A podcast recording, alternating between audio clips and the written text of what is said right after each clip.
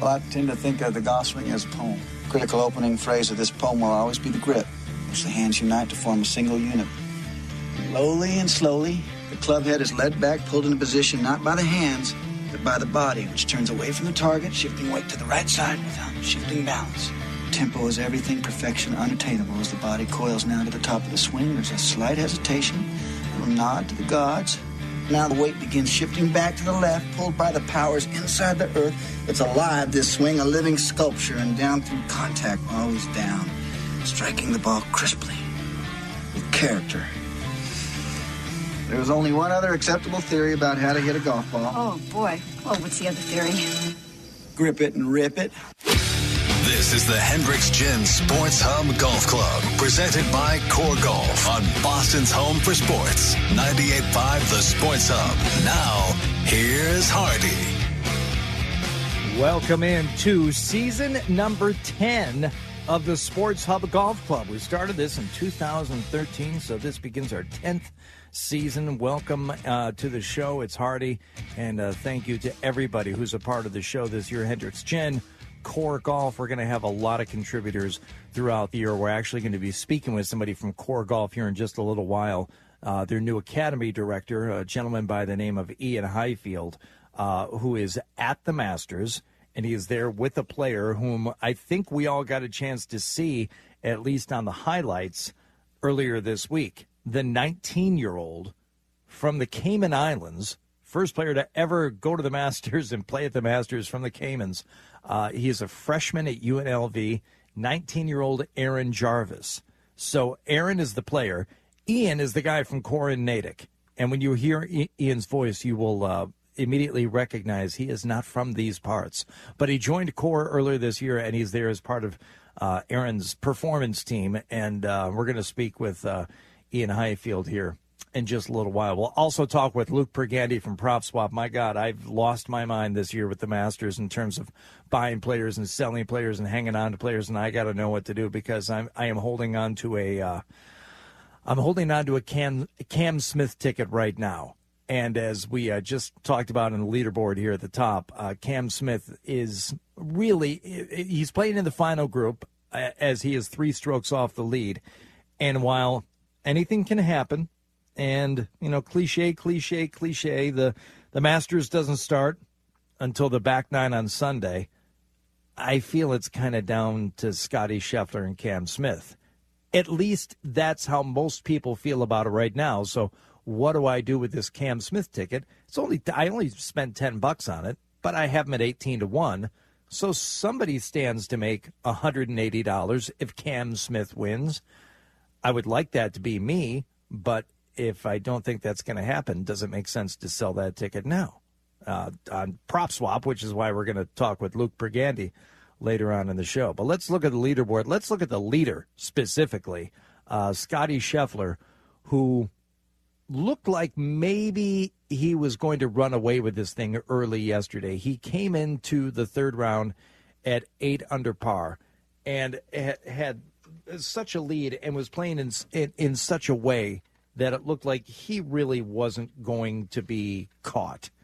It had the makings of, while there are no true runaways at Augusta, you know, when he was sitting at 8 under par and the closest player was 5 strokes back, you just think, okay, well, what are we really doing here? Well, what we do is we wait for the winds to swirl around Augusta and we wait for a handful of mistakes and a handful of guys to put together some really impressive rounds. But when he started yesterday, Scheffler goes out, he makes a par and a birdie, and then another birdie on 3, and you're thinking, oh, man, he's already got this thing to 10 under par. This is going to be a runaway. But then he made a bogey on 4, couple more birdies on the back, so he makes the turn. You're thinking, all right, still looking like a runaway, starting on 12. So, like, right in the heart of Amen Corner, he makes a bogey on the par 3 12th. Now, he gets it right back with a birdie on the par 5 13th, but then goes bogey on 14 and 15. 15 is the shocker, the par 5s. These guys hate making even a par on a par 5, but they'll take it. a bogey on a par five. If there's one thing that's going to stick out to Scottie Scheffler today, it's probably having to put down a six on the scorecard, especially on a par five where other guys are making mostly pars and birdies during the day. He managed to make a par on the par three 16th and another birdie at 17. But on the 18th hole last night, as Scottie Scheffler is sitting on a four-stroke lead, just needing a par on the 18th, what I would consider to be a pretty comfortable lead going into the final round of the Masters. He didn't quite pull his tee shot left. It's the equivalent of a blocked shot to the right that just went left. He just kind of caught it off the neck of the club, it looked like. I think that's what Nick Faldo called it, right off the neck is how he described it. And it went straight left into those trees. And as you know, we'll talk with Ian here in a few minutes, who walked the course a lot over the week, and I only had a chance to walk it last year. But that 18th tee box, it looks so treacherous, and you wonder how any mortal could hit a tee shot that finds the fairway there, because it just seems so narrow and so penalizing on each side. And sure enough, Scheffler puts his tee shot left into the trees.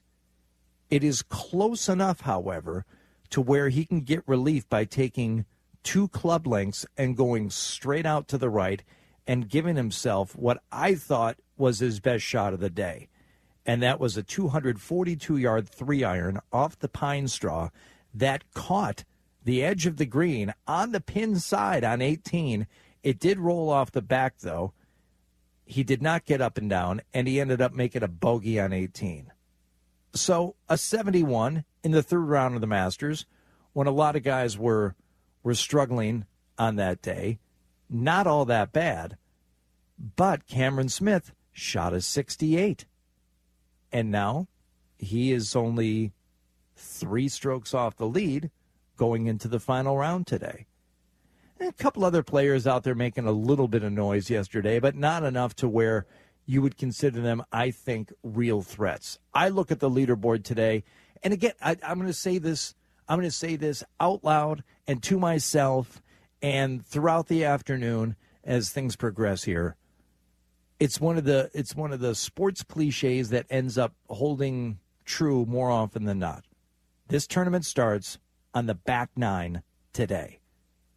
Scottie Scheffler's 3-stroke lead might be gone by then. It might be 6 strokes by then. But the tournament then starts on the back nine at Augusta. We've seen it before. I mean, I don't know how many times you need to watch Jordan Spieth put two in the drink, or even the year that Tiger won in 2019, how guys just fell apart on 12, and that shot of him standing on the 12th green waiting for his two playing partners to take their drops and knock their balls up onto the green while he waited there patiently. So while it looks like Scheffler should be a favorite, he is. Cameron Smith's only 3 strokes back. Sung J.M., 5 strokes off the lead. It takes a little bit more to convince me that Charles Schwartzel and Shane Lowry will be able to do anything at 7 strokes back. But both of those guys shot in the 60s in the second round on a very tough day where the conditions were swirling and the numbers were ballooning, especially early on, and those guys both went sub-70 on Friday. So don't count out Schwartzel, Lowry, Im, especially not Cam Smith, and don't necessarily bet your house on Scottie Scheffler winning this yet today. However, if he did, it would make sense, because there is not a hotter player in the world than Scottie Scheffler right now. And there are a lot of people, casual fans, looking at Scottie Scheffler. Who is this guy leading the Masters? Who is this guy? He's already won 3 times on the tour this year. The crazy tournament, Super Bowl weekend, the Waste Management Phoenix Open, he won that. The Arnold Palmer Invitational, which is a huge tournament for these guys. They love playing the Arnold Palmer. They love the course. They love the prestige that comes with it. They love everything about it. He won that. He won the match play, which, okay, not your typical tournament. But for a 25-year-old to win three times in a year. I remember 5 years after Tiger won the U.S. Open in 2008, and a lot of people thought he was done, he came back in 2013 and won five times on tour that year, and that was enough for him to be Player of the Year. And that was five times, winning five times in a year. We take it for granted now in the era of Tiger. Oh, of course he won five times in a year. That's unheard of. Scottie Scheffler's already won three times this year, and we're barely into April. So there isn't a hotter player in the world right now than Scottie Scheffler. So if he does end up winning today, and you want to seem smart about it, just say, well, of course he did. The guy's already won three times this year. That's ridiculous. You know, to get a couple wins in a year on the PGA Tour is hard enough. Were you watching Harold Varner yesterday? The guy from North Carolina got into the Masters by virtue of beating Bubba Watson in Saudi Arabia. And, you know, I met him a couple of times over the years at the Deutsche Bank and the Dell. He's one of these guys that always seems to be hanging around on the weekends. He barely got into the Masters. He's never won on the PGA Tour. Scottie Scheffler's won three times this year. It's insane how well he's playing right now. So if he does end up winning it, we should have seen it coming. Did you bet on him? I did, and sold the ticket the night before the Masters started because I didn't think he was going to win. Too hot. He was peaking too soon. That's how dumb I am. I sold it for three times than what I paid for it, but not nearly as much as I would cash if I actually held on to the thing and he ends up winning. Or if I even sold it right now, I can sell it for almost as much as it's going to pay out. So, we should have seen this coming, you know? If you're in a Masters draft or in a pool or anything else, did you take Scottie Scheffler? It seems obvious now. Number one player in the world. Won three times this year. Who did you pick first? John Rahm? Okay. I picked him. That was my first pick in one draft. Who else did you go with? I was in a draft where someone picked Victor Hovland. First, not his first pick, first overall.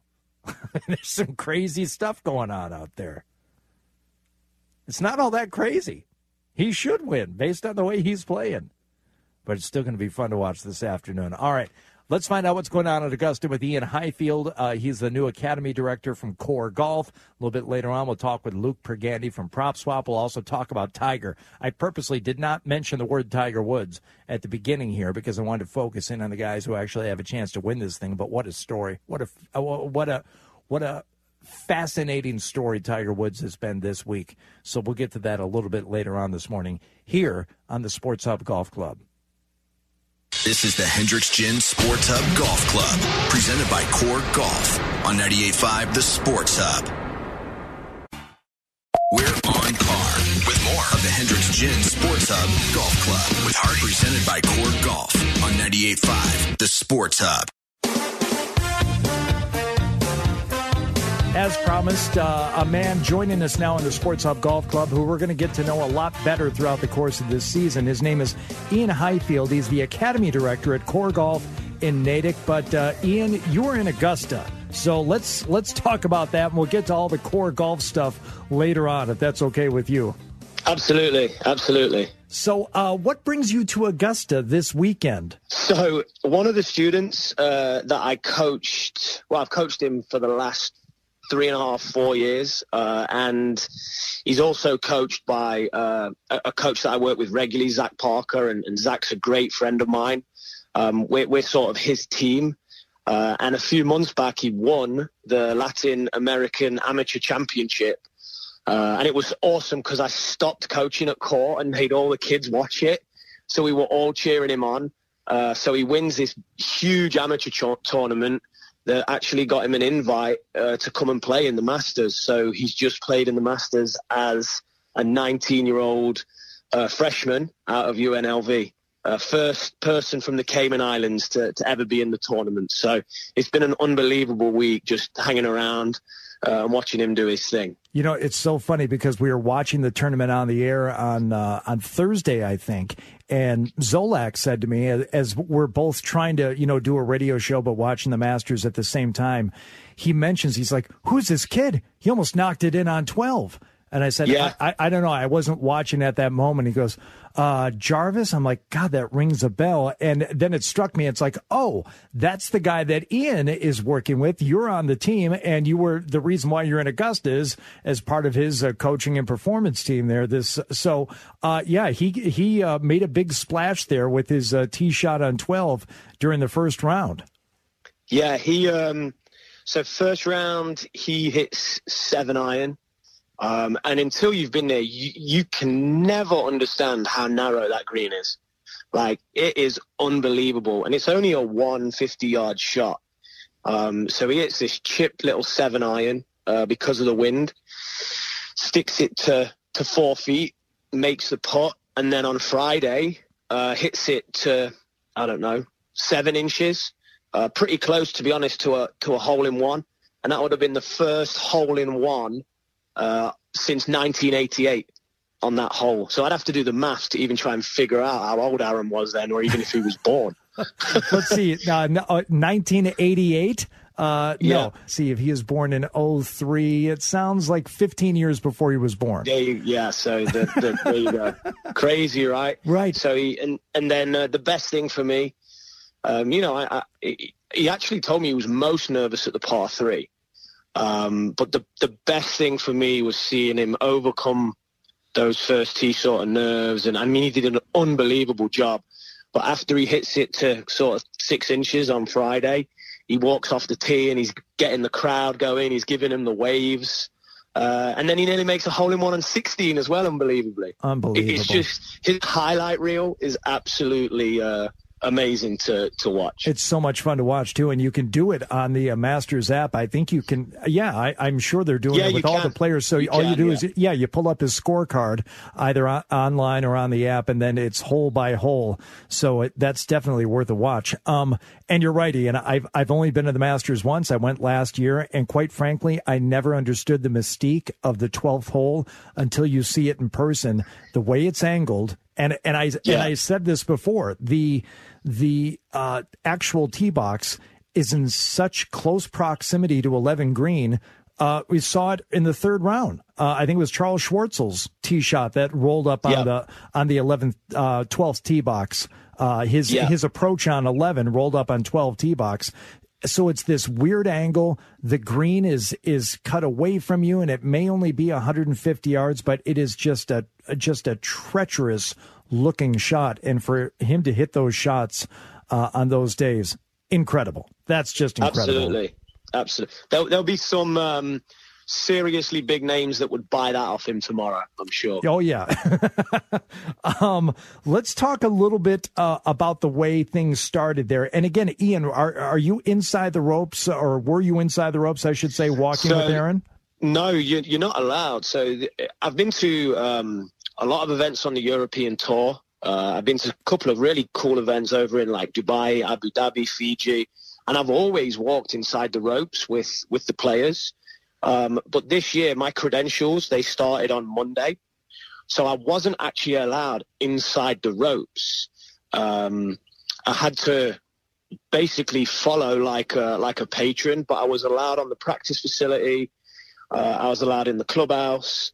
I was allowed to the media section and really anywhere Aaron wanted me to be, except inside the ropes. So his other coach, Zach Parker, he came for some practice rounds with him prior to this week, and he was allowed inside the ropes. During the practice rounds. As of Monday, yeah, during the practice rounds. As of Monday, no coaches inside the ropes, even in the practice round. And then on the range, only one coach at a time with Aaron.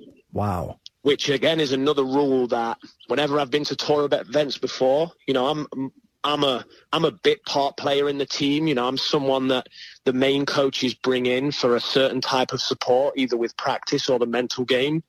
So I have a role, I stand there, they'll ask me questions or I'll step in, I'll take notes.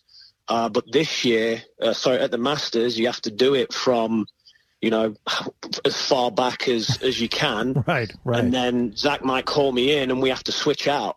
So it's kind of hard. It's kind of tricky. But again, respect to the Masters, because I think they do it so that the patrons can watch the warm-up. They don't want lots of coaches blocking the view, because this is all designed, right, for the fans. Absolutely. Yeah. And it works. It makes sense. I mean, from seeing it, there's not a lot of people. It's normally, and again, just from my one experience last year, it's a player and his caddy down there on the range. That's it. Yeah. Yeah. And then there's no measuring devices. So some of the devices Zach might have used on the putting greens, you're not allowed to put them down. You can't use measuring devices in the practice rounds to get slopes. You're not allowed to use a stimp meter to get pace, and you have to use this year's yardage book, again, which is a very different rule. And if a player gives you information, you're not allowed to write that in your yardage book. You have to experience it yourself to be able to write it in there. So Aaron had his yardage book checked. When they say it's a tradition like no other, you can see that it's true if you visit it, but then if you have this experience with the rules and the regulations, it's so different from any event that I'd ever been to that I was definitely making rookie mistakes. Yeah. Well, Ian is no rookie. He is the Academy Director at Core Golf in Natick, and one of his guys, Aaron Jarvis, who is the 19-year-old from UNLV, from the Cayman Islands, but a freshman at UNLV, was one of the amateurs playing this year. You had to have been proud of him the way he kind of came back and recovered a little bit, because it was a bit of a shaky start from what I saw with his first two holes, and I believe he ended up saving par on two on Thursday. And is that when his nerves kind of calmed down, do you think? Yeah, I mean, I think what happened, the first tee is something he's never experienced. The first two holes are just really, really, really hard. And he actually hit it in the right trees off one, and he was looking right. And I was like, please, God, chip out sideways. And he was very, very mature, chipped out sideways, hit it on the green, made a great two putt for bogey. And, I really think that the score on day one doesn't reflect how he played. It was just so hard out there. Statistically, ball striking, he was as good as, if not better than, Zach Johnson. But Zach Johnson just knew the greens. He was just getting up and down from everywhere. He just had that little bit more, a lot more information from past experiences, where he could just pick different landing zones, or if the chip was super hard, Zach would hit it to 8 feet, because he knew that putt and he knew it was the straight putt. And right. Aaron just didn't have that. Aaron actually hit one on 6.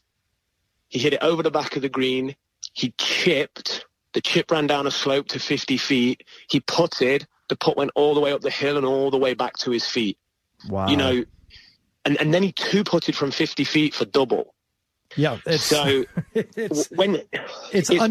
unbelievable. But you see it not only from an amateur like Aaron, but we've seen it over the past few days from players with experience at Augusta. Those greens are treacherous, and unless you remember every nuance of every hole, that's going to happen to some of the best players in the world who have played this course many times before. It's just so hard. That's all I can say. It's just so demanding. Aaron's last tee shot up 18, he absolutely spanked it. It was perfect, like a big power fade. And he tells me, hey, only just missed the branch on the left tree. That shoot is so narrow.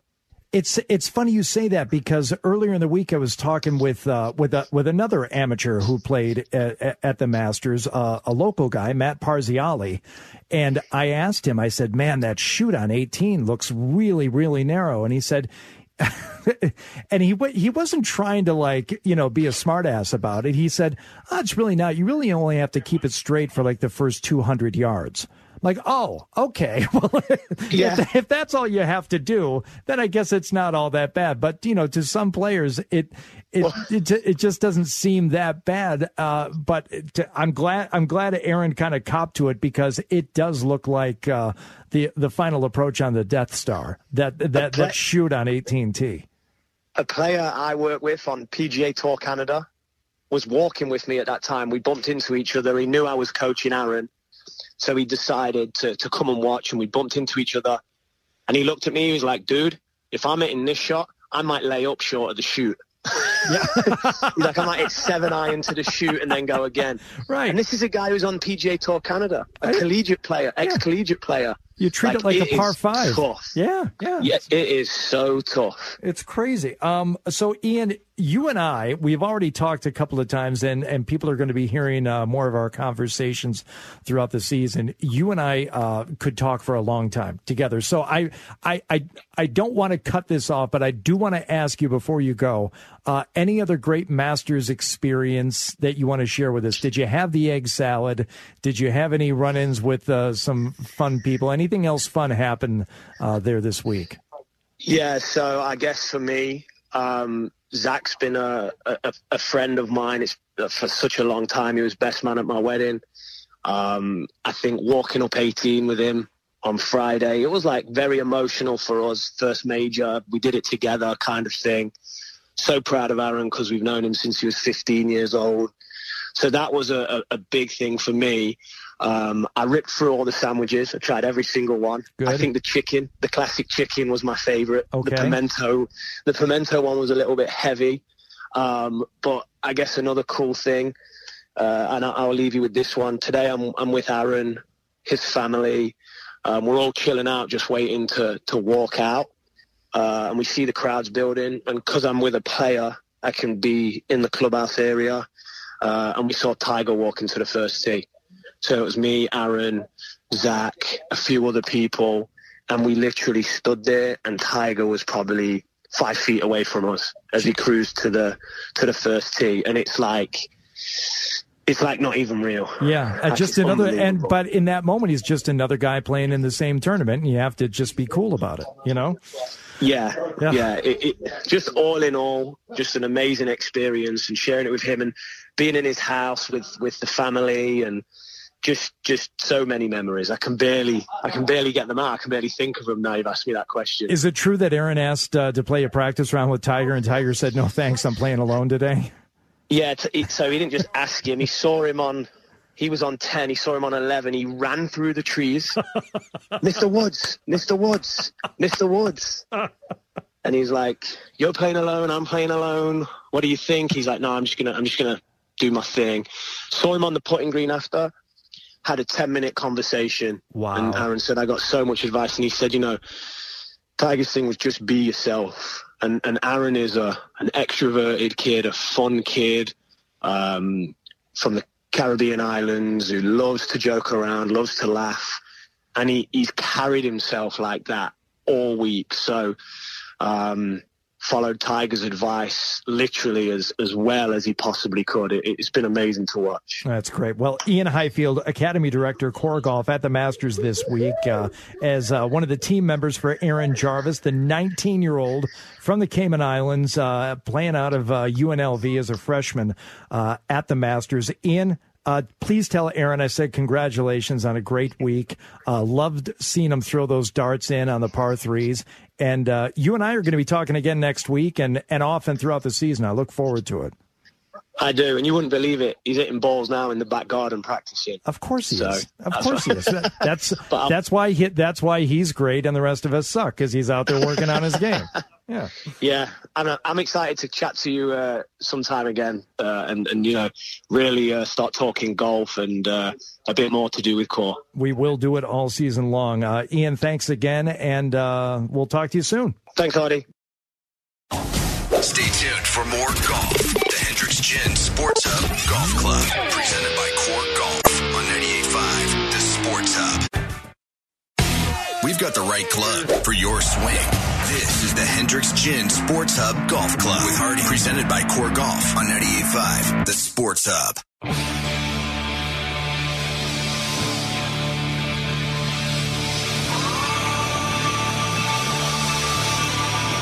Back on the Sports Hub Golf Club with another guest, Luke Pergandi, our friend from PropSwap. This is such a great weekend for PropSwap.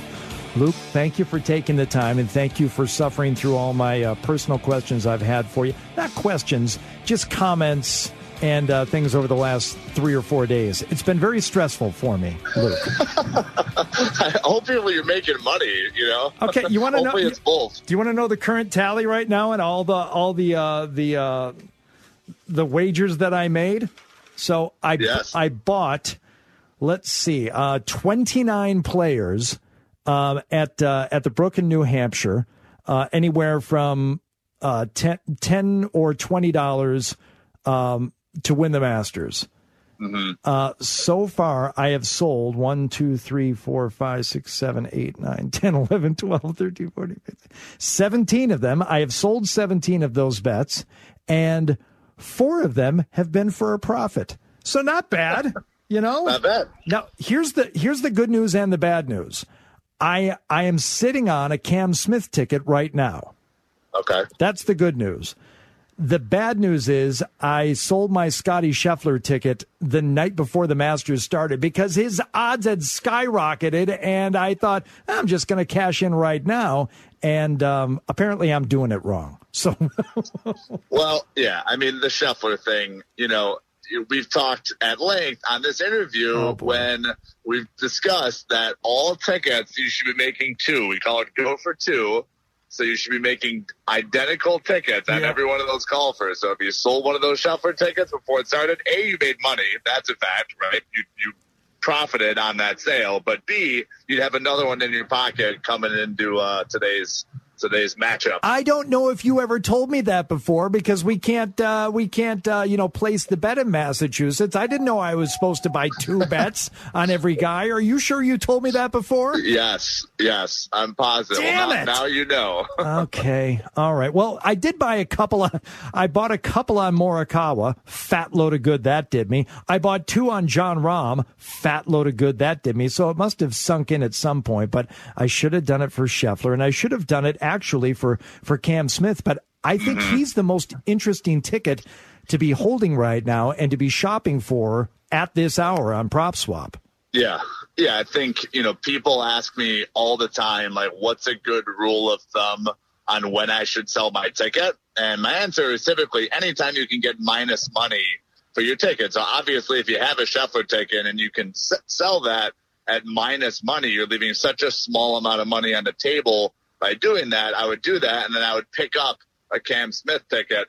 And if you have 2 of them, my goodness, just sell one of them, lock in some cash, and ride the rest of the wave here. So I'm wondering what to do. I have Cam Smith right now at 18-1 odds to win the Masters. And this is the great thing about PropSwap. Oh, Luke, I'm telling you, man, this was so much fun the last couple of days because I listed all my tickets, and then I just go on and you guys do the suggested price based on what the current odds are.